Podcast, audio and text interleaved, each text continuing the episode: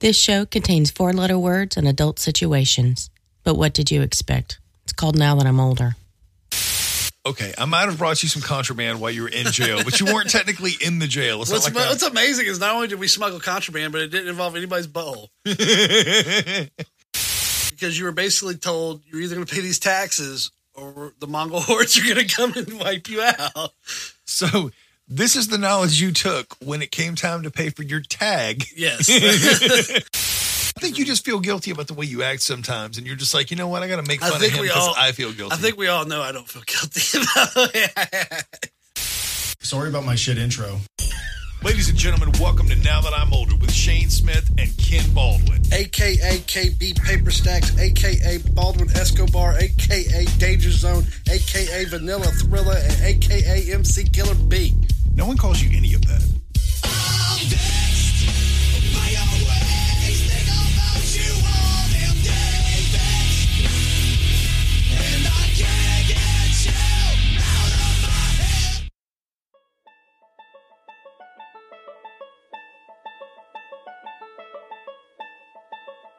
Okay, so in my life, I can admit that I'm pretty good at a few things. I'm a pretty good drummer, I'm a badass public speaker, and I make a mean Alfredo sauce from what I've been told. And I've convinced myself that for the most part, I can do anything that I set my mind to and be pretty good at it. But sometimes you have to find out the hard way that you're not good at everything.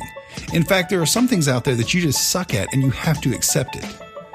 So for me, growing up, I was a huge fan of puppets. In elementary school, we'd go to puppet shows and I'd watch the marionettes sing and dance, and there was something magical about them. Just something about them drew me in. I thought they were awesome. Eventually, as I got older, I got into the Muppet Show, and they were about the most badass thing that a kid could get away with watching with their parents' permission. There was like all these adult jokes and big name stars talking to puppets, and to me, puppets were cool. I began to wonder how cool it would be to have a puppet of my own and give it its own voice, create something from nothing, and just make a puppet out of whatever I wanted it to be. I began to tell everybody who would listen how cool puppets were, trying to lay down hints that I obviously wanted to become a ventriloquist, but I was trying not to be too obvious because, again, I was like 10 years old. Who's going to listen to a kid? But eventually, Mama, being what great grandmothers are, decided she was going to buy me my first puppet. And it wasn't like a little shitty dime store puppet. This was a true to life wooden puppet.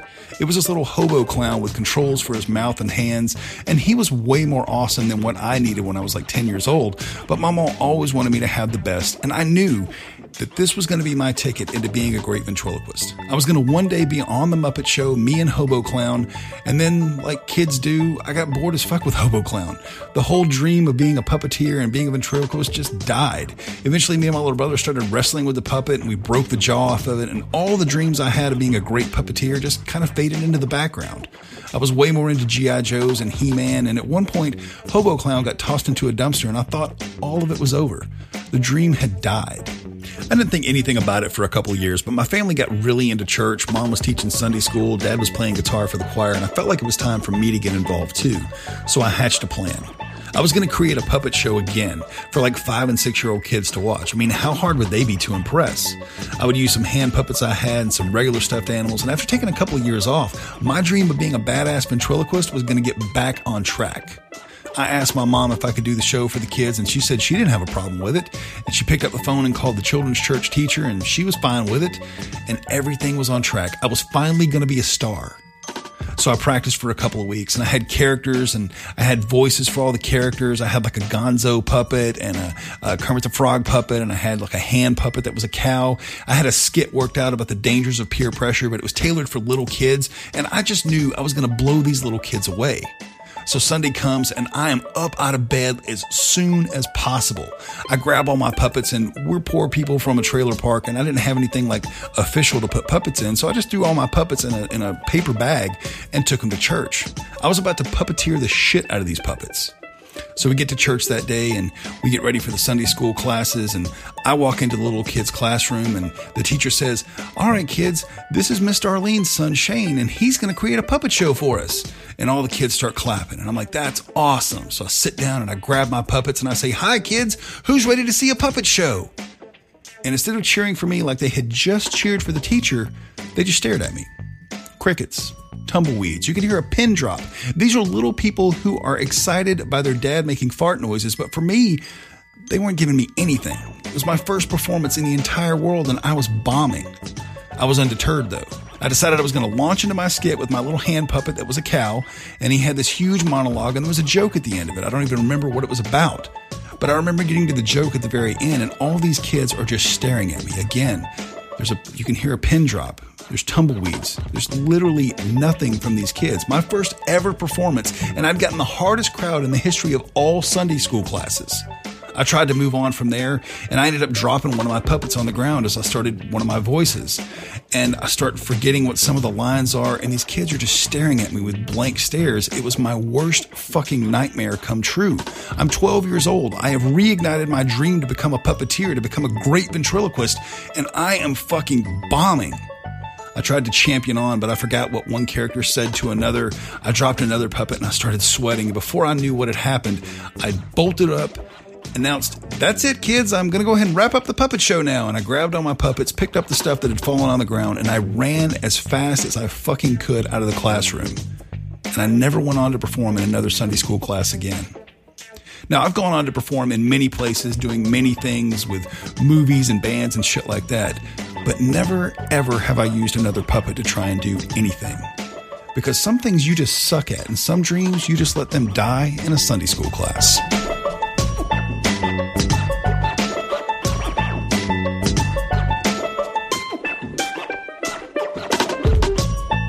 Hey guys, welcome back to another week and Now That I'm Older, a show about how getting older sucks but can be awesome at the exact same time. You can find us online, go to nowthatimolder.com. We're also on Facebook, Google Play, Stitcher, and iTunes. Please rate, review, and subscribe to the show anywhere you find us because that helps us out a lot.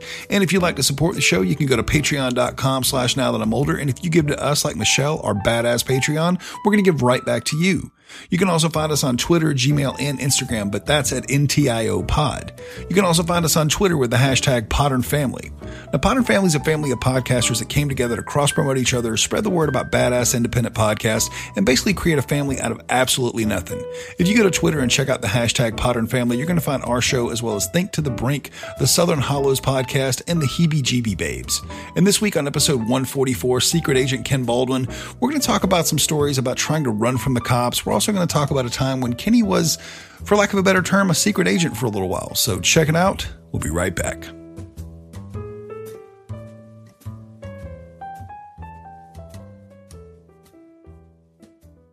Here's a good idea. Have a point. It makes it so much more interesting for the listener.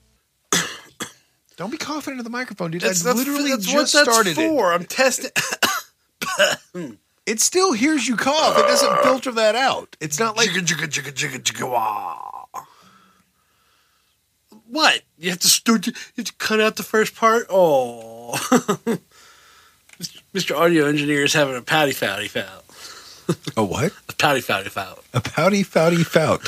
Let's expound on what a pouty fouty fout is, you asshole. That's when you sit there and squint your eyes at me while you're biting your teeth. I'm not. I'm not squinching my eyes at you. I was just looking at you, Whatever. Just Looking giving you a straight on look. looking like a straight character. I think you from- just feel guilty about the way you act sometimes, and you're just like, you know what? I got to make fun of him because I feel guilty. I think we all know I don't feel guilty about the way I act.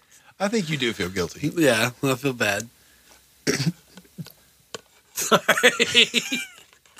All right, I want to ask you a question about when you were learning to drive. Um, there were plenty of times that when you learn to drive, you don't think about certain things that go into driving, like how much a tag costs every time you get it. And there are times you find yourself for that one. And for the like two or three months after you don't have a tag, you spend your life wondering where the cops are, trying to avoid the cops, trying to. Well, let me uh, give you guys some behind the scenes knowledge here. The reason Shane's giving you this this very detailed intro to the story is he asked me earlier. We were talking about what we were going to talk about if I ever ran from the cops, and I was like, "No, are you crazy? Are you, are you out of your damn mind? No, what the fuck is wrong with you?" He's like, "So you've never had like a tag and tried to avoid it?" I was like, "Oh yeah, totally tried to avoid the cops." I was like, when you when you like weave between traffic and shit like that, like trying to avoid I the thought- cops seeing your tag. Yeah, he was talking about that. I thought he was talking about Grand Theft Auto Five over He here. was talking like some Smokey and the Bandit shit, where we're like jumping shit, trying to get away from the cops. I was like, no. they have radios. I am never running from the. ca- And Kenny brought something up very important. Like if you're in a car and somebody tries to run from the cops when you're in it, I'm pulling the e brake. the, the first response for me is, "What the fuck are you doing, dude? Let me the fuck out if you're going to do this. This is not happening." I hope they in the catch. car. I hope they catch you. I start hitting the person driving. I swear to God, dude. Fuck you and your assholeness. Damn assholes. So the reason I asked Kenny that is because like there's definitely been times when I was younger. There was definitely one specific time where I was like just had missed my tag and I was poor as shit at the time and I was like, oh god damn it, I can't afford this thing. It was like I was notorious for not paying for my tag. you had like a year and a half you didn't have a tag, went two right? whole years. I had to pay for two tags at one time. And Kenny had the money. But let's- let's it's not- the government stealing from me. I hate them. What is it? Is this some sort of like stand you were trying to take? Like some sort of civil disobedience kind of shit where you're not going to pay your ta- tag? taxation is theft. No, you definitely have representation there, asshole. It's still theft. It, the original taxes were theft, literally. The original, you know who invented taxes? no. Genghis Khan. So at first, Genghis Khan was just wiping people out, right? he just take your city, come to your city, kill everyone, and take your shit. He didn't even leave the women? No, he killed everybody. So then one of his advisors was like, "Hey, what if we come and take all their shit, but leave them there, and when they get new shit, we can just take part of it and have a continual like you know income off this." And Genghis Khan was like, "Oh, that's that's dope." That's one of the best ideas I've ever heard. so Let's do that. they started doing that. Now the thing about Genghis Khan is he was he was cool in the fact that he didn't tax the poor or the uh, the religious class, just the wealthy and merchant class. so that's why churches have never paid taxes, I guess. I don't think that carries over necessarily directly, but in, in, I in think it was fact, probably in the memo, like everybody who did taxes later. So literally, taxes were invented as a form of theft because you were basically told you're either going to pay these taxes or the Mongol hordes are going to come and wipe you out. So this is the knowledge you took when it came time to pay for your tag. Yes, I took a stand. Kenny thought of the Mongol hordes coming into Cobb County and stabbing everybody. I may be death. related to Genghis Khan. Everybody may be related to Genghis Khan. He did a lot of fucking. They say like they literally say like half of the like one third of the population could be traced back to Genghis Khan. That's- He- like literally like three fourths of Asia is related to this dude. you gotta think. There's a lot of fucking Asians. you got to think like how powerful you are as a person to have fucked enough people to where a third of the people on this entire planet are of your lineage. It's a stout motherfucker right that is a virile dude. Let's just I'm just gonna put it out there. That's a guy who that's a guy's sperm that's like his sperm sitting around drinking coffee, dude. Like, like with bourbon in it. I mean, like straight up. Like his he, He was, was the Michael Jordan of fucking. he was the Tiger Woods of fucking. Okay, No, let's be Michael came out way better at the end. Have you seen Tiger Woods recently? I've He tried looks to like a goddamn like whatever Oscar the Grouch is. He looks like one. his hair's all patchy and shit. Like I, I expect that motherfucker to pop up out of trash cans with his pet worm. it's this the serious thing. Like I don't know how we went from Genghis Khan to Tiger Woods, but Shane, you did that one.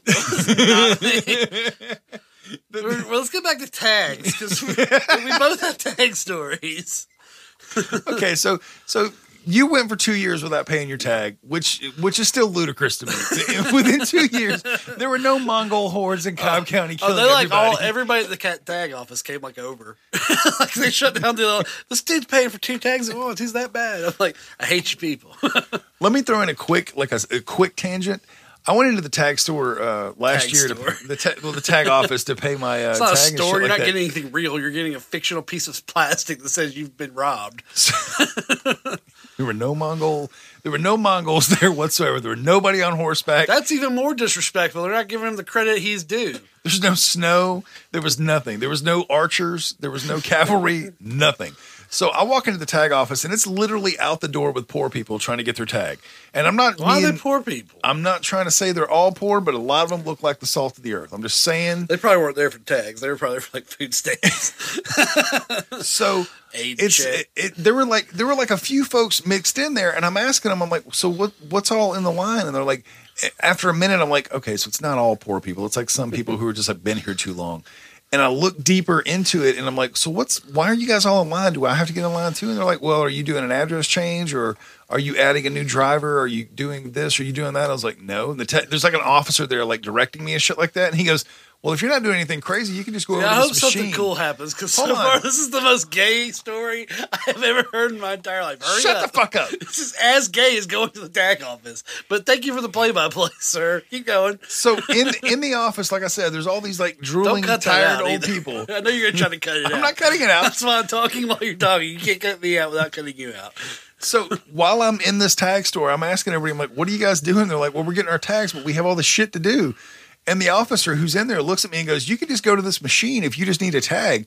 And I walk over in front of everybody else. There's like 35 people in this tag office trying to get a tag. And I just get my uh, thing and I'm like, I, I looked at him and I, I, We went from traffic chases to using a tag kiosk. I didn't mean to piss everybody off, but I looked around and I was like, bet you guys wished you weren't doing an address change right now. And everybody in the place was like, shut the fuck up, dude. You're such an ass. Just wasting our time with that story was very similar to that, that same feeling. so two years without a tag. Two years without a tag. and like they were just amazed. They're like, oh my God, you're to find two tags. This is ridiculous. So, and then another time, the first time I ever bought a new car, not a used car, brand new car, had three miles on it. I drove it off the lot. Bought it two months before my birthday. So I go to the tag office. This is before they changed the rule where you pay all your tax up front. Right, where they pay it on Yeah, the card so you don't have to fucking. You're only paying like the seventy five dollars now every year for the processing fee. Well, back in the day, you paid like a certain percentage of what your car was worth. So, unbeknownst to my young dumbass who had never had a new car that was worth anything, it's not what you like the equity you have in it; it's the total value of the car. Right, whatever it costs, that's what you have to pay taxes on. Yeah, and I walked in there and they were like, "Your tag's five hundred and seventy five dollars," and I was like, "I'll be right back." and I wasn't right back. So I'm driving around, and it comes up like two months after my birthday, and I get pulled over in Marietta, right? And I'm like, "Ah, god damn it!"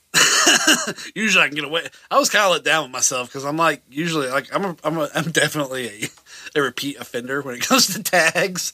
I've probably had like ten expired tag tickets because they're not very much. They're like sixty bucks in Cobb County. The when I got an expired tag ticket, when I got busted in the in my story, I'm going to tell in a second. It was 175 dollars. Mine's you must have done something else too. So so here I am pulled over and the cop comes up and he's like, Hi, how are you? And I'm like. I'm doing pretty shitty. I just got pulled over. I'd be doing better if I was at home watching TV, Imagine that. playing Madden. So he's like, uh, see your tag's a little expired. And I was like, Yeah. Is this the two year tag expiration? No, this is not over? this is two months. two months. Okay, So he's that's like, right with the five hundred dollar car. So he's like, "Why'd your tag expire?" And I was like, "Well, I told him the same story I just told you folks. Hundred dollars." And he's like, "Oh, I can understand. I can relate to that." So he goes, "Well, you know, your your tag is expired more than I can give you leeway on. The fact that I've pulled you over and called your tag in, I have to give you a ticket." And I was like, I looked straight at him. I was like, "That's fine. I can pay sixty five dollars. I cannot pay five hundred and fifty five dollars." But now you have to pay like six hundred dollars, like over six See, you're overthinking it. This is a time in our twenties we weren't totals didn't matter. It's what you had to pay that week and still be able to eat. Don't act like it's not how it was. Oh, I understand stretching a dollar. So you know, I could pay sixty five dollars and go another month because you know if I had a ticket, then the next cop's gonna at least be like, all right, you got to have time to. There are those cops that will write you a second ticket, and I've I've had cops threaten me with a second ticket. For, There, they for there are, but you're an asshole and I'm nice. So. No, no. When the cops come, I'm fucking Eddie Haskell suddenly. Yes, sir. No, sir. I absolutely mm. understand. Mm. we'll get to that. Every time, huh? Every time. Every single time. You've Every never, single time. You've never been an asshole to the cops. No. Not even like I almost hit one's car. I wasn't an asshole by almost hitting a cop's car. I told Kenny a story. We went out uh, grabbed some food a second ago, and I was sitting there telling him, I was like, Have I ever told you the story about almost hitting a cop's car? And he was like, What? I said, I. I jumped out of the car to like explain what I was doing to the uh, to the cop, and I left my car in gear, and it starts rolling back on the cop's car. And he goes, I'm just going to go ahead and let you know if your car hits mine, I'm taking you to jail. And I run over like a lightning bolt into my car. Oh my God, oh my God, oh my god! And I'm betting that he just looked over at somebody else right after that. Went, see how I made that kid run? That's like a traffic misdemeanor at most. Take him to jail. Give him a ticket. I'm fucking 16 years old driving a, a 76 Nova.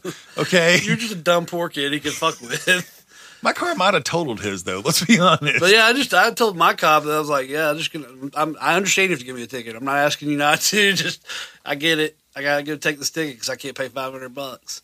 Now, then other times, normally I could avoid them. I'd be on the lookout when I have my tag out. I'd whip in the stores. Oh, do you're whatever. super vigilant and shit, like backing into Yeah, parking spaces. What I hate shit. is when you get a, an old cop behind you who knows exactly what the fuck you're doing, and he don't mind pulling right in behind you in a parking lot and going, "I can still give you a ticket." just because you parked doesn't make your tag current, sir. when I that happened to me in Roswell, close to where you live now. And uh, I pulled in, and the cop pulled in. And I knew me I was like, "God damn it!" the cop knows what's up. And he pulls up, and he was like, he was all laughing about it. He's like, "Ah, you thought you were gonna get away? thought you were gonna? You didn't think I saw you?" And I was like, "I see. Obviously, you, you saw me. I, was, I, was, I wasn't kiss ass at all to this cop because I knew I was getting a ticket no matter what. So I was just like, yeah, I was trying to avoid you. wouldn't you you, try, you wouldn't you try to avoid me if it was flipped around? If you had an expired tag? But you can get a fucking resisting arrest uh, charge with that shit. No, I wasn't like an asshole about it. It was more like gamemanship. Like he got a catch, and I was pissed off. He caught me. It was more. He wasn't pissed at all. He was all like, "Ha ha!" ha, ha." The cop was probably on the radio being like, "Yeah, we got a 1028 being poor in Roswell, being poor in Roswell, not having a tag." I did have a cop get pissed off at me, and I didn't even mean to piss him off. It's a Doraville cop. What were you doing in Doraville? I was on the way to where I worked in Chamblee Dunwoody, and Okay. Doraville's in the way, and it was a two eighty five. Had expired tag. of course. I'm in the left lane, the far left lane. My theory was they're less likely to pull you over for some dumb shit if you're in the left lane. so this cop pulls me over, gets in behind me, and lights me up. So I pull over on the left side, uh, like as if like, oh, he needs to get around. and, and- and that didn't work at all. He got on the loudspeaker. I was like, pull over to the right, and I was like, oh man. So I pull over to the right. He was a fat cop. With a bald fat cops One of those ones that shambles out of his car and shit. waddles. the pants are all tight because they're those uniform pants. with the big uniform jacket, So that, like comes you over, could pinch a tent And with. he had like the Sergeant Slaughter baldness where he had the ring. the cul-de-sac. He had the mustache too. He looked a little bit like Sergeant Slaughter now that I think about it. He had the law enforcement mustache. Oh yeah, and I he came over. He's like, just for your information, if you ever get pulled over on the interstate, you need to pull over to the right. And I was like, well, I was kind of hoping you had somewhere to go, and that wasn't for me. He goes, you know it was for you. You have an expired tag. and I was like, eh. You should have been like, "Oh my god, my tag's expired." Little column A, little column B. I had no idea, sir. So he takes my stuff, he goes back and comes back with my ticket, and he's giving me more of a lecture. And as I go up and I go to take my license from him, he like grips down on it to give me a little bit more of a lecture. Like won't let me take it out of his hand until he was done bitching at me. He did the fucking holding your license so you couldn't pull it from him. Seriously, Yeah. that oh, dude, that's a fucking power. How old were you at the time? Oh, I was probably in my early twenties. That was a fucking power play with a kid me like, "I'm gonna hold your license, boy. Oh yeah, you listen to was me like when the I old. talk to you." I'm telling you, he was Sergeant Slaughter looking motherfucker. the the crazy thing when you get pulled over for something like that, like my story was was basically very similar. Like, but I'm driving along and I see the cop pull out, but he's like a car length behind me. So as soon as I see him, You're already busted. well, no, there was one car in between us. So I'm thinking, man, he hasn't seen my license yet. He, he hasn't seen my plate. It's fine. So I jump over to the right lane in front of another car. Now there's two cars in between us. Everything's fine. And I cruise along. It's on off of a South Cobb Drive where the post office is right before that. And I'm cruising along, weaving in and out of traffic and shit like that. And I notice the cop starts moving it around. He's a Smyrna cop. Oh, Smyrna cops are dicks. Oh yeah, and he slides right Unless you're a Smyrna cop and you're listening. Then keep you guys already know I don't like you. I've been in your jail enough times. Fuck you guys. Kenny tells me about all of his spades experience that he got when he was a You get a lot. There's nothing else to do. Whatever. You can't talk shit. You were compliant in me getting blackmail fucking or smuggled fucking taquitos. Okay, I might have brought you some contraband while you were in jail, but you weren't technically in the jail. It's What's, like what's amazing is not only did we smuggle contraband, but it didn't involve anybody's butthole. So I would not have eaten that taquito. I just matter smell this in my ass. Put it in your mouth. Put it in your mouth, boy. It'll be from one of my bitches. Oh, wow. Dude, are you really doing this? That's how cool I am. That's a sound effect. So anyway, the cop pulls up next to me, like pulls next to my car, and then like there's enough room behind me where I'm like, he's he's got me. There's nothing I can do. Like I'm I'm driving along and I'm like, you know, when you're like basically And that's why he's toying with you, and he's probably thinking, "All right, now that he knows I have, I've got him. How long should I wait before I turn the lights on?" and he just he cruises with me all the way till we get to the post office on South. He was Drive. probably debating whether or not you were worth his time. Like, get this kid for a tag. He looks like a dork. He probably don't have any drugs on him. He probably didn't even have any money. He's white Oh, God boring. damn it. So finally, after we cruise along like that for about half a mile, he slides over next to me and then finally hits the blue lights and he walks up and he's got the the Smyrna cop swagger, the the older guy with the law enforcement mustache. And uh, you uh, know why I pulled you over, boy? Did he have? uh Did he have uh, the aviator glasses on? He actually did have the aviator, aviator glasses on. And he's like, "You know why I pulled you over, boy?" They either have the aviator glasses on, Smyrna, or the baseball ones with the triangles. No, the, they the didn't, he, goggle didn't, he didn't have the. Oakleys. He had the fucking he had the aviators. They're big on those too. The young cops like the Oakleys, and the old cops like the aviators. Uh, this guy was like 45 at the time, and I'm like 22 going, um, was it for my tag?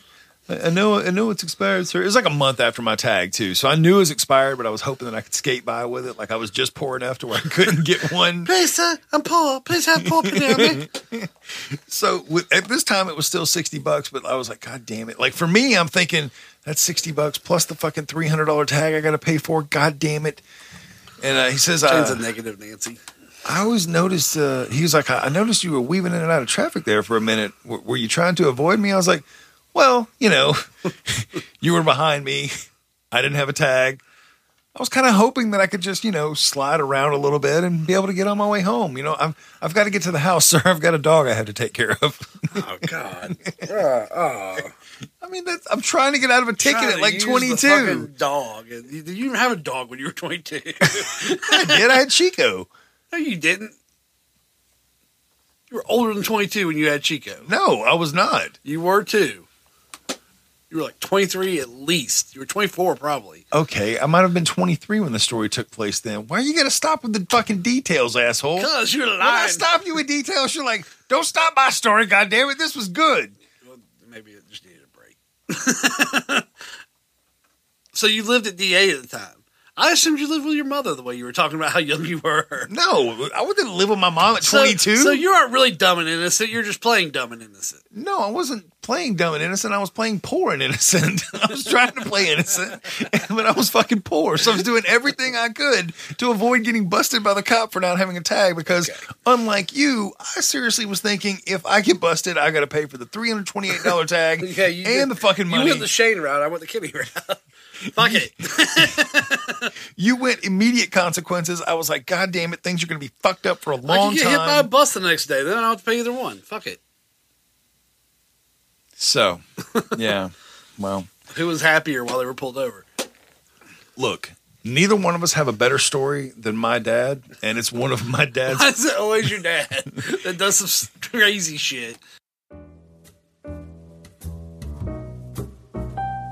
All right, so I think what these stories prove is that Kenny and I both were stupid teenagers who made the mistake of believing that we could fight the law and win. Next up, we're going to run to a quick promo break, but when we get back, we're going to talk about somebody who did fight the law and win, kinda, in my dad. And then later on, we're going to talk about Kenny being a secret agent in his 12 hour military career. So check it out. We'll be right back.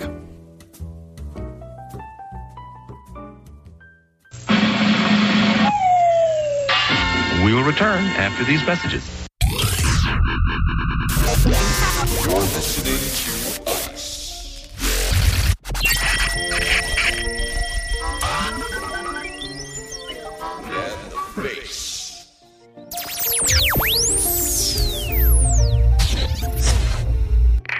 What's up, guys? This is Epic Film Guy Nick here, and I just want to take a few moments to tell you about an excellent podcast that I personally listen to called Ice in the Face.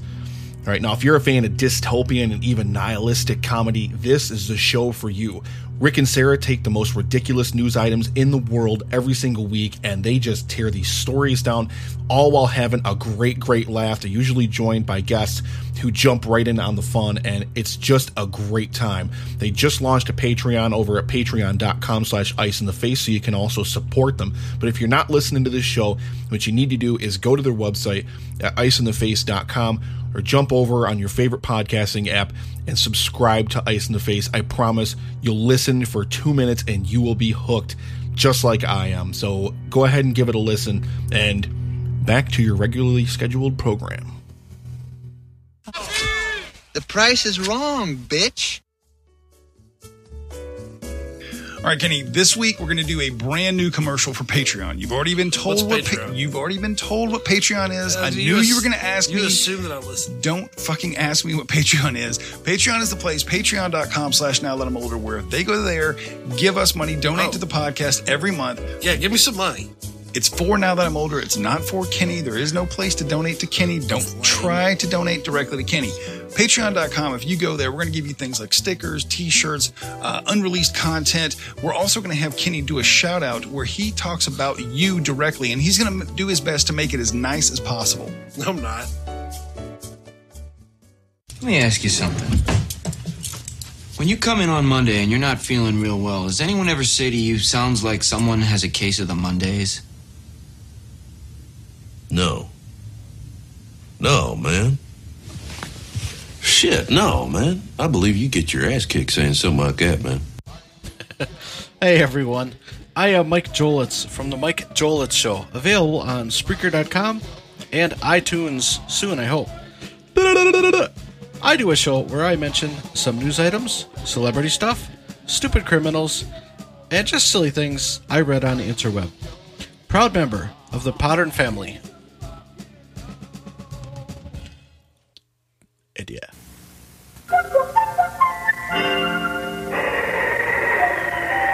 Thanks, Superman. Boy, that sun's hot. I got a headache. I better go home and take some medicine for it. Oh? Sure, I got a lot of stuff in the medicine cabinet. Taking pills is dangerous if you don't know what you're doing. Dangerous? The wrong pill or too many pills can make you sick. Remember, kids shouldn't take any medicine unless it's given to them by a doctor or their parents. I remember Superman. Have you listened to the show? Like where we Yes, talk I about was about to say Like- always. It's always your dad who takes the cake. What do you do this time? Oh, well, he told me this story a while back that when he was, um, oh God, I want to say he was like 21, 22, something like that. But he owned a, a, a Chevelle and he pulled up next to a next to another car. A Chevelle is such a dentist car. Well, he pulls up next into this red light, and there's somebody next to him, and I forget what kind of car it was a Camaro or a Mustang, one of those 70s fucking muscle cars and shit. And the dude starts revving his engine next to my dad. we know he doesn't have like the, the, the wherewithal to ignore that. Now, let's look at it from my point of view. Now, if it was me sitting in that seat, I'd be like, yeah, that, that's cool. You have an awesome car. And Yeah, I'd- I'm not going to race you and risk getting a ticket. I just- is not how Dennis's brain works. I would just drive off and be like, okay, cool. I'm going home. Dennis takes a different approach to things, I'm sure. My dad's lizard brain kicked in and immediately he was fucking challenged. His manhood Must be, had- must be dominant. must destroy the competition. And my dad revs his engine. Lizard brain. and the, the red light tur- the red light turns green and they both take off and they're going down Bankhead Highway probably going like my dad said at one point he looked down and saw he was going 120. Bankhead Highway is such a Dennis highway, too. Well, back then it was a much different place. Like you could I mean, probably I know. I used to. I went to Floyd. you could get crack cocaine off Bankhead Highway these days, but Yeah. back then it was a much different place. But It was in a transition back then, though. It was already starting, but like the old white people still thought it was nice. So they'd like put furniture stores out there. there were plenty of furniture stores. but there were lots of Dennis's over there. I'll put it that way. Dennis Dennis was not alone in this environment. so my dad's racing whoever this guy was in his fucking you know muscle car from the 70s and they're flying down bankhead highway doing like 120 miles an hour when the guy in the uh, the right lane slams on his brakes at this red light because there's a cobb county cop sitting at the red light on the other side my dad sees this guy hit his brake lights or sees the guy pull back because my dad was in front of him and my dad just So he sees the other guy suddenly slow down, and he doesn't think maybe something's up. He thinks, here's my opportunity. lizard brain. So my dad, my dad flies on past the cop. Cop throws the blue lights on. You turn behind my dad, and suddenly the co- and the cop. By this point, by the time he's gotten turned around, my dad was going 120. Okay, Yeah, so he's got a good lead already. yeah, he's like fucking like half a mile away from the cop by the time he not turns that far. around. Couple blocks. So it was a half mile. Okay. sure it was. Keep going. Speed of sound. Okay. I, I- keep going. We're just gonna remember that. Remember that fact, folks. He said half a mile. I'm joking when I said half a mile. Uh, now you're joking. I'm okay. like I really meant half a mile. I'm just trying to work on your honesty. So my dad is a half a mile away from this cop when he flies by at 120 miles an hour. And like he flies by and the cop suddenly there's another cop behind him. And there's cops like my dad can see the cops as they're getting smaller behind can him. see them all the way a mile and a half. By this point, they're like three miles back, but he can see them. But he's like he's looking in his rear view and he can see like more cops joining the fray and shit like that. My dad knew the area really well, so he like turns down a road, turns down another road. But the cop had seen his his um his tag as he had gone by. When he turned around, the cop could see his tag clearly, and he calls it in. or he was just close enough because it wasn't a half mile that he saw it. Well, like I said, at this point it was like At way this more. point, he was half a state away.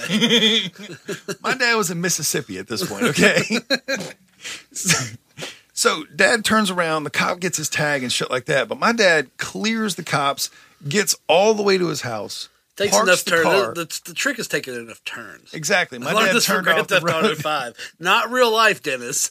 Grand Theft Auto Five. Maybe, maybe your dad will be fine when he gets out. We can just sit him down in front of Grand Theft Auto Five. Trevor. we can get him all. Your dad is Trevor.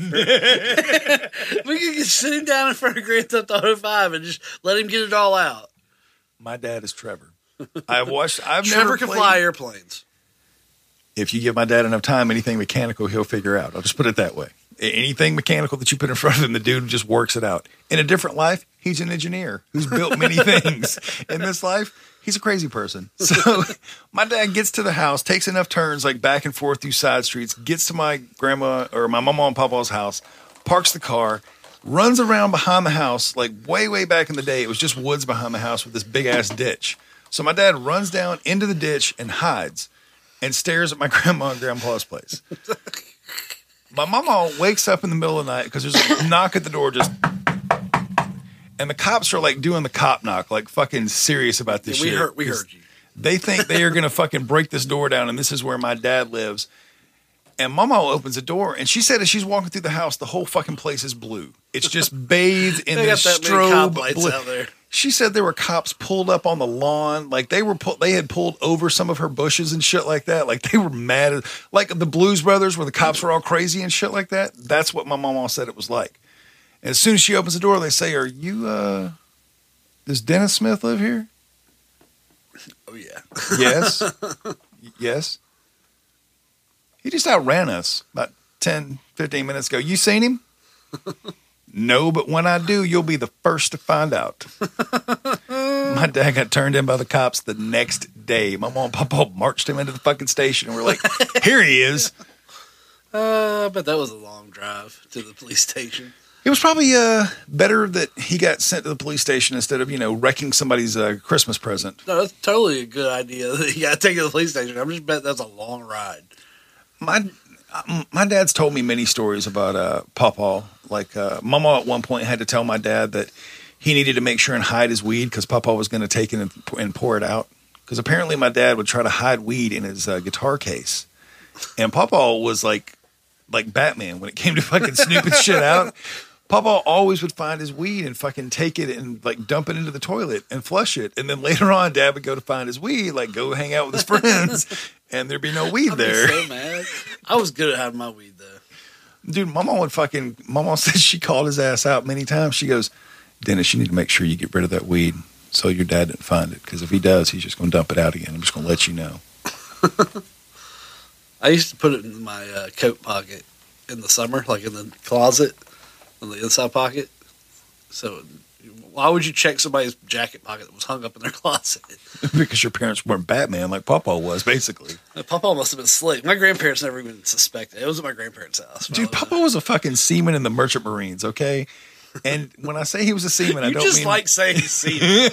I- you, you've said that several times today. Maybe not while recording, but you like to say that he was a seaman.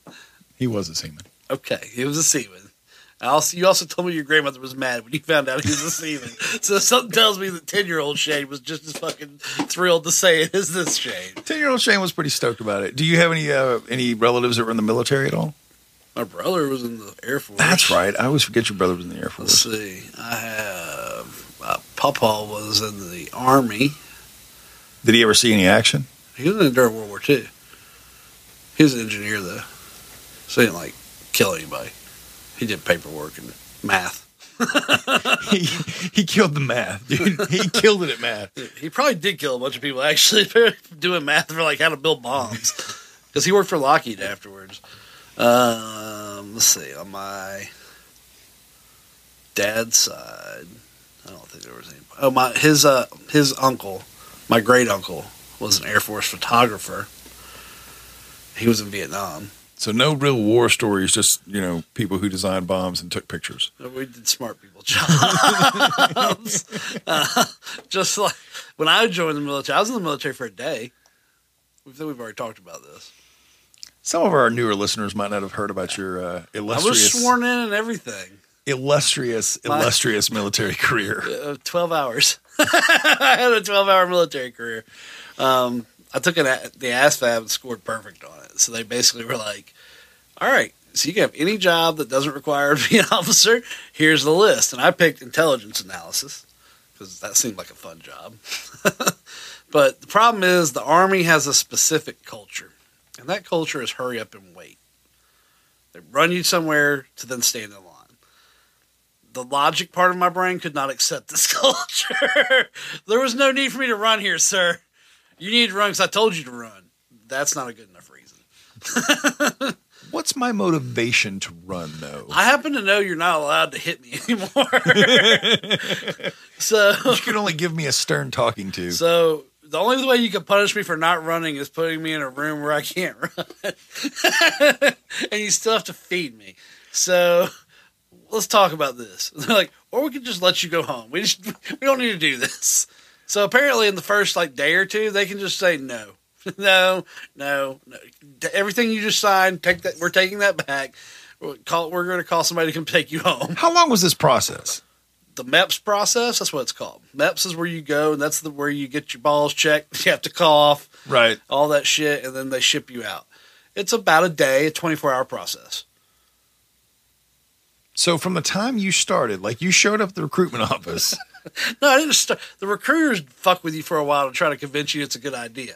No, this I- is the oh, step after the recruiters. Let, let's let's go back because in high school, recruiters were like fucking. Oh, dude, they were fucking like vultures. They were like bad girlfriends, dude. They were fucking. They, They were stage five clingers.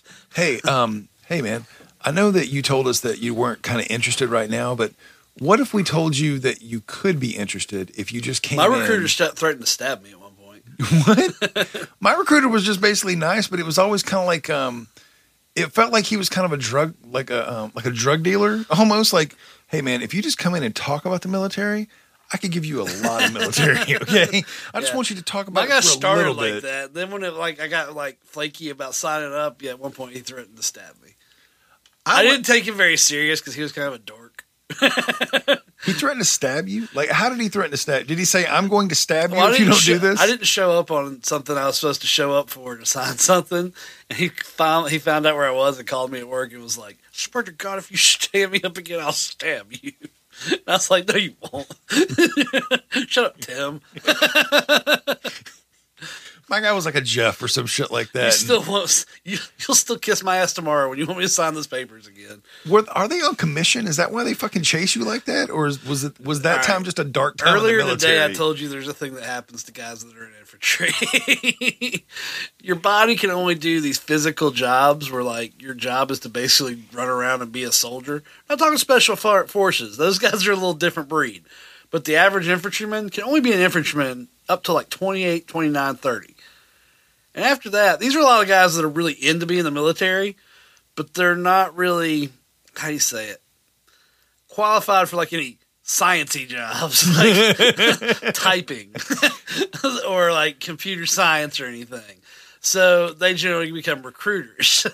or it's an old alcoholic guy who's like a staff sergeant who does wants an easy job. But they're promised all this stuff with their quotas. If they meet these quotas, they'll get this, this, and that. See, I never knew why they chased me like a fucking girlfriend. Like I Yeah, led my guy There's on like, like, a point system, and they, you know, whatever. I led I led my guy on like, you know what, man, I'm I'm really thinking about it. Led that dude on, huh? I let him on and I let him think that we were going to be a thing and that we were going to join in a holy matrimony of military ship. And then I at mean- the end, I was like, no. I can walk you through the pro- all right. So after all that process, and you sign up, you, but generally your recruiter will take you to MEPS because they want to make sure you don't fucking run off and be like, "No, oh my god, what have I done?" So they drop Did me they, off. did they put you in the back of like a black sedan or something? They have sedans, they're rental cars, and they speed like no other people, dude. Military dudes who are So like they're trying to avoid you jumping out of the car and no, rolling. they just they speed because they have a military tag, and they they're still active duty, so they have their active duty. Mili- Cops aren't going to give them a ticket. They're they're in uniform and everything, so they're they can drive. They can get away with driving like eighty down South Cobb Drive. But anyway, so they dropped me off. that and- must be pretty fucking scary as a passenger. Eh, remember how I used to drive back then? That wasn't very scary. I would have been scared. I'd have been like, holy That's shit, dude, slow the fuck down. That's because you're a bitch made. That's not what it is. I just value my life. That's why all. I was the primary driver during car bashing, but whatever. So, and when I was in, MEPS was uh, at a place called Fort McPherson in Atlanta, which I don't think is a fort anymore. I think it's been sold to a private entity at this point. They shut it down, but it was a very urban base. It was it was like a processing center, and it was in downtown downtown. So I'm at Fort McPherson. The first thing they do is they take you into this room. It's kind of like a classroom, and you're signing some paper saying you're not drunk. Literally, that's what it says. You can't be intoxicated. Then they breathalyzer you. Really? That you have to fucking breathe and everything? So you can't try to get out later by saying you were drunk when you signed the paperwork. So at this point, you're like, they have to The fucked up part is, is enough people did that where they had to make that part of the process. That's what I started thinking, and I was like, oh shit. So Enough people in the 80s and 70s were like, nah, I was drunk when I did that, Back dude. then- I ain't going nowhere. back then, when you took the ASVAB, it was in school, and they make you take it again just to make sure that you have the right results. So then you have to go and you have to strip and pee. You have to pee so they can drug test you. They also take blood to drug test you, and the doctor checks you out. Um, and then you go talk to an officer. Are you butt ass naked the whole time? You're butt ass naked during the exam. That's it. Uh, some services have other tests you have to do. The Army is one of them. You have to make sure you can lift a certain amount of weight for your your weight. You have to lift, I think, ninety percent of your body weight on a bench press. Um, Air Force didn't have to do that because they're a bunch of chumps. so then they march you to this other part of the place, and they call you in to talk you to an officer who's in the in the processing department. So I get called in, and most of these guys are getting called in by these young major or these young lieutenants. They're getting called in, and all of a sudden this major comes out, and he's got the major mustache, like like somebody who's obviously been in the military for a long time. and he calls me back, and I go to the big desk, and I'm sitting there, and he goes, "Okay, you uh, you scored perfect on your test, so you can basically pick any of these jobs." Goes, and there's like hundreds of jobs. He goes, what kind of job are you looking for? And I'll show you that page and we'll talk about what they are. And I was like, be military intelligence. I'll be like James Bond. What job did Steven Seagal do in most of the movies he was in? Because whatever that is, I want to do that. He was a cook in Under Siege. I'm talking about in the military, dude. That's in Under Siege in the battleship movie. He was the cook. That's what everybody kept saying. But he's the cook. But he was former military. he was he was a military cook. He was he was enlisted as a cook. But he was former like special forces. Yes, he though, got in like- trouble. The only Yeah. two jobs he was allowed to have anymore was either a yeoman or a cook. So He looks like the bad guy from a Bond film these days, He dude. does. He lives in Russia. It makes it even worse. With the dyed black hair and shit Mm-hmm. like that, dude. Mikhail Seagal. He's a super big Trump supporter, apparently. dude with the fucking That's lives in, goatee. that's why he lives in Russia. so I'm there and I talk to the guy. Was, he's like, "All right, well, here are the intelligence jobs." So I took intelligence analysis. I'm the guy. I'm the guy on the other side of the headphones. You're the guy in the chair for the Yeah. superheroes, basically. I'm the I'm the guy. You're I'm, Felicity. I'm, I'm or I'm Felicity, and they're going to train me. And you're going over all this stuff. Different jobs back then had different terms of commitment. Infantry was like a two year commitment. At then two years you could go out. My advanced training after basic was more than two years alone. So I had to sign a six year commitment. Let me just stop and say that I can only imagine how different our relationship would have been and you actually I would, I wouldn't talk this. to you people anymore. I'd be like, I'd be have I'd have a government job right now. I would be fucking up other countries, like because you know I'm destructive, so they, they would definitely utilize that. I'd be playing like coups. I still feel like we would know each other, but I feel like our podcast would be much more secretive.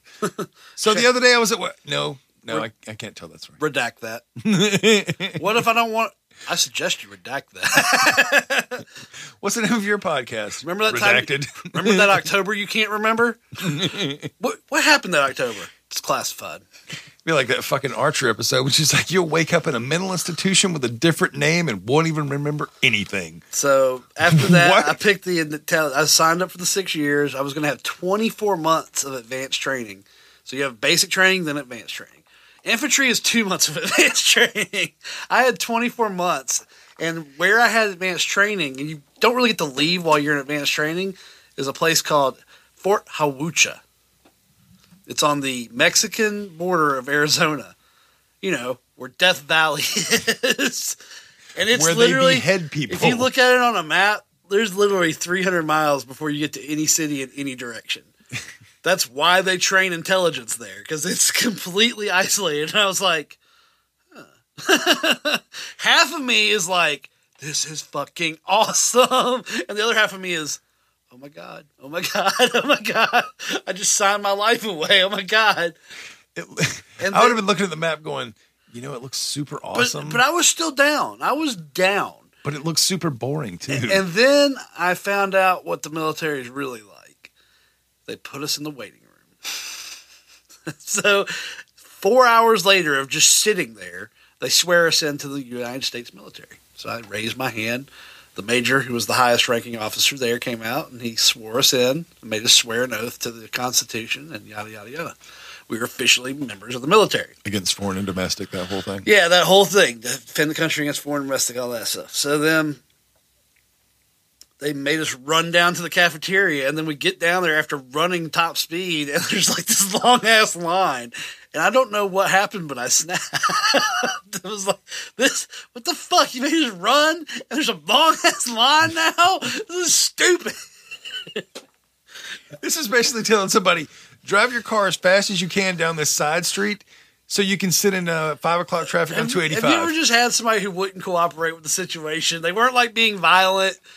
Oh wait, you're usually this person at a like when you're when you decide that, you, that you're upset about something. Never mind. Yeah, you know. but like I wasn't breaking any rule, but I was just refusing to. Like I was to force them to put their hands on me. I wasn't to fight back, but I was maximum passive resistance. I'm not marching anywhere. I'm not going anywhere else. I want to know where the door is. I want my. I have rights, sir. yeah, actually, you just signed those rights away. You want to bet? I'm going to Get take my lawyer in here. I'm going to cost you guys so much money just by, by bogging up the system. And that's when they were like, all right, you know what? We're going to call this a day. You were never here. I was like, is this a dishonorable discharge? Because I've heard you can't get jobs and stuff. They were like, as far as we're concerned, you were never in the military. Don't come back.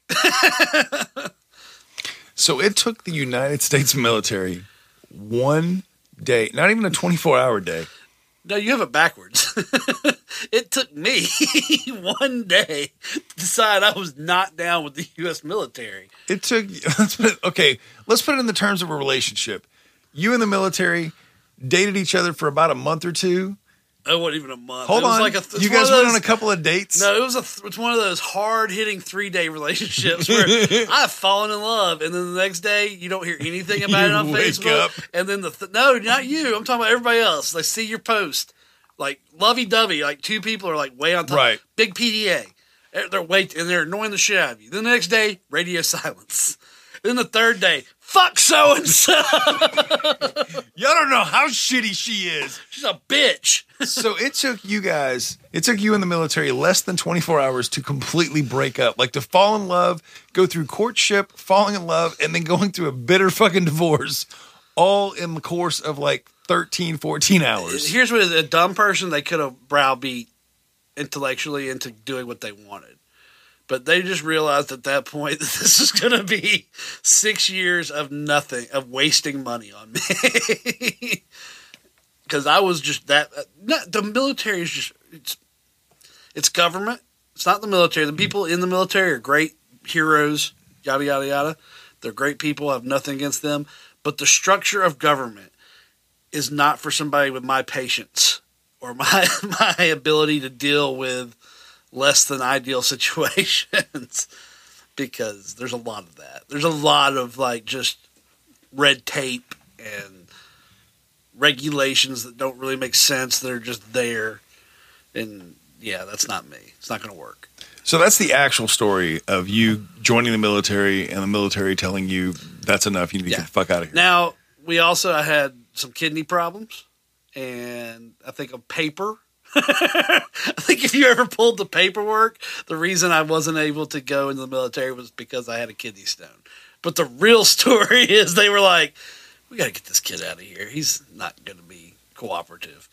So now tell us the story that you told all the rest of us around this time. Oh, so at that what point, happened in the military. At that point, since like my parents didn't know what to do with me, they sent me to stay with my uncle for two weeks because like they were going somewhere because they figured I'd be gone to the military. So since I had to they were leave going on vacation, and we're like, we're not leaving you alone. So they sent me on vacation to my uncle's house, but that was a boring story. So I told everybody that they transferred me from the military to the FBI.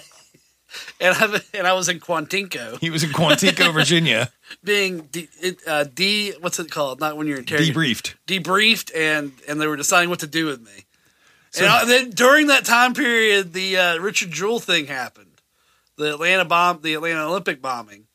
And then I came back and convinced everybody, except for Shane, who wouldn't shut the fuck up, that I was investigating the Olympic bomber. And I had everybody, I had your brother like convinced. You took my brother out to the woods and burned like some files from work, I took him like with blank pieces of paper in them. They had shut down an office and they needed somewhere to store these just tons of paperwork. And they were going to throw it away like the next week because it had gone Like- past the years you have to store it for record purposes. Right, so it was, it was trash, basically. And it was like corrugate. It was the stuff that runs off the continuous paper. The old school printers and yeah, shit like that. the, the the dot matrix that just and it can do thousands of pages, so you couldn't tell what the fuck it was. It just looked official. but it was a cool ass storage place they had just built, where all the storage buildings were inside this giant building, and it looked all government and shit. And this is before you had like Bluetooth and all the cool wireless shit.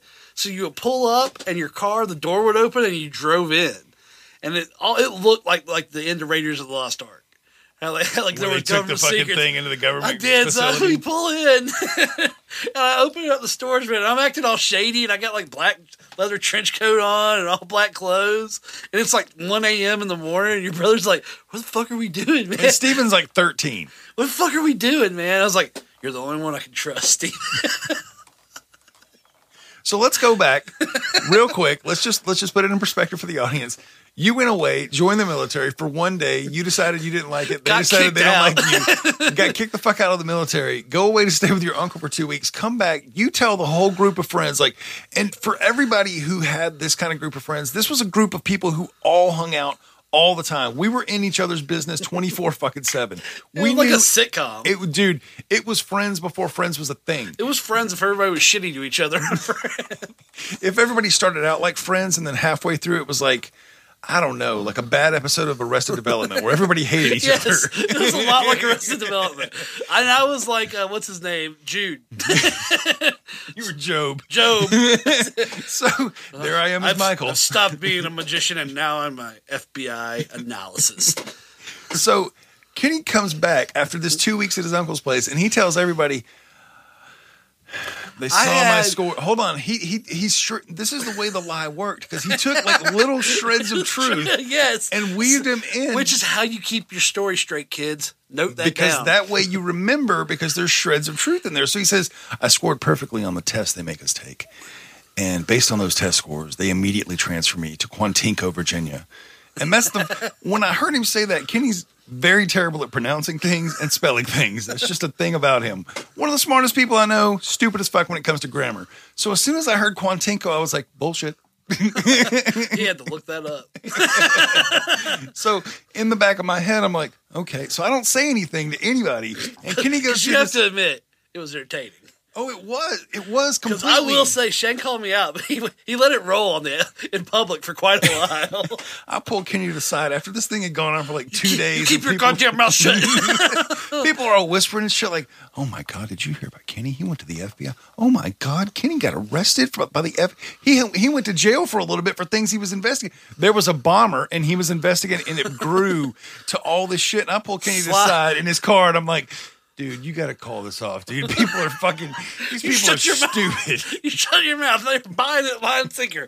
I. I don't think once I was confronted by Shane, I don't think I tried to sell it at all. I was like, "You shut up. This is fun." And he was like, "You shut your goddamn mouth, dude." And this was kind of the beginning of me and Kenny being like, "I see you over there, dude. I know what you're doing. Okay." This is the most fun I've had in months. so I And he take just basically hatched this elaborate fucking plan. So I take Steven to the storage facility, and these are like just patient account records, like financial records and shit where they paid. it's not their- medical records. It's just No, like where they like- paid their bill. Yeah, it's totally the ledger for a company that doesn't have computers yet. Keep in mind that we, Right. This is before like everybody's information we had was like everywhere. candies. We didn't have like any color screens or anything. So we take this form fed documents, and he's all like, "Oh my god." and my brother, like I said, is 13 years old at the time and doing everything he can to fit in. Every time he's around us, Yeah. he just wants to hang out with the older Which kids and be cool. Perfect to be a witness to some shit. so this also plays in because again, Kenny's convinced everybody now. I'm called him out at this point. But Kenny's already convinced everybody that this is working. But people also just assume Shane will be an asshole about it. So if I say anything, it just discredits me because I was a dick at the time. You're right. At the time. But um Ken, Kenny takes my brother out here because now there's somebody to back his story up. I take him and we go from there to the woods behind my apartment, like deep in these woods. We go like half a mile in, Marching my 13 year old brother. to some small lake I had found earlier. and I put it all in, I build a fire and I'm burning it and I'm like elaborating to him about what this is and how I have to get rid of it. And they don't know where I hid the files, and that's why they kept me locked down for two weeks. And of course, Steven's not supposed to tell anybody, but I know he's going to go and tell everybody. So yeah, it was a good time. When you have a 13 year old, you know that if you tell him don't tell anybody, there's probably about a 70 30 chance that he's telling everybody within the next 20 minutes. Yeah. That went on for about six months. it was about an hour into it. I pulled Kenny to the side going, The fuck are you doing, dude? These people are buying this Are you, shit. st- are you still telling them you're in the FBI? Shh. They're coming up the stairs. Shane, Shane, I swear to God, I swear to Shane, stop it. Just, it was kind of like I'm that. not, hurt, I'm not hurting any of them. It's like the How I Met Your Mother, and he's like, Ted, okay, just I was totally Barney in this just Ted? situation. okay, just Ah. be cool, okay, just stop. Good times. Secret Agent Kim Baldwin.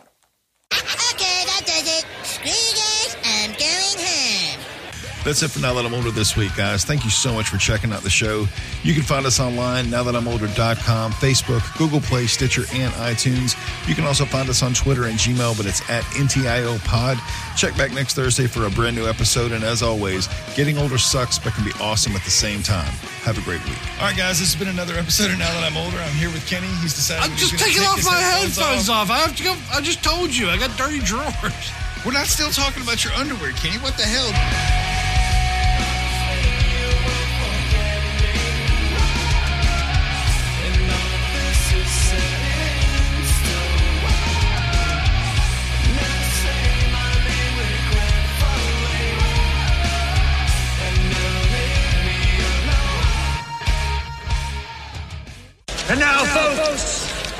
It's time for Who Do You Trust? Hubba, hubba, hubba. Money, money, money. Who do you trust? Me? I'm giving away free money.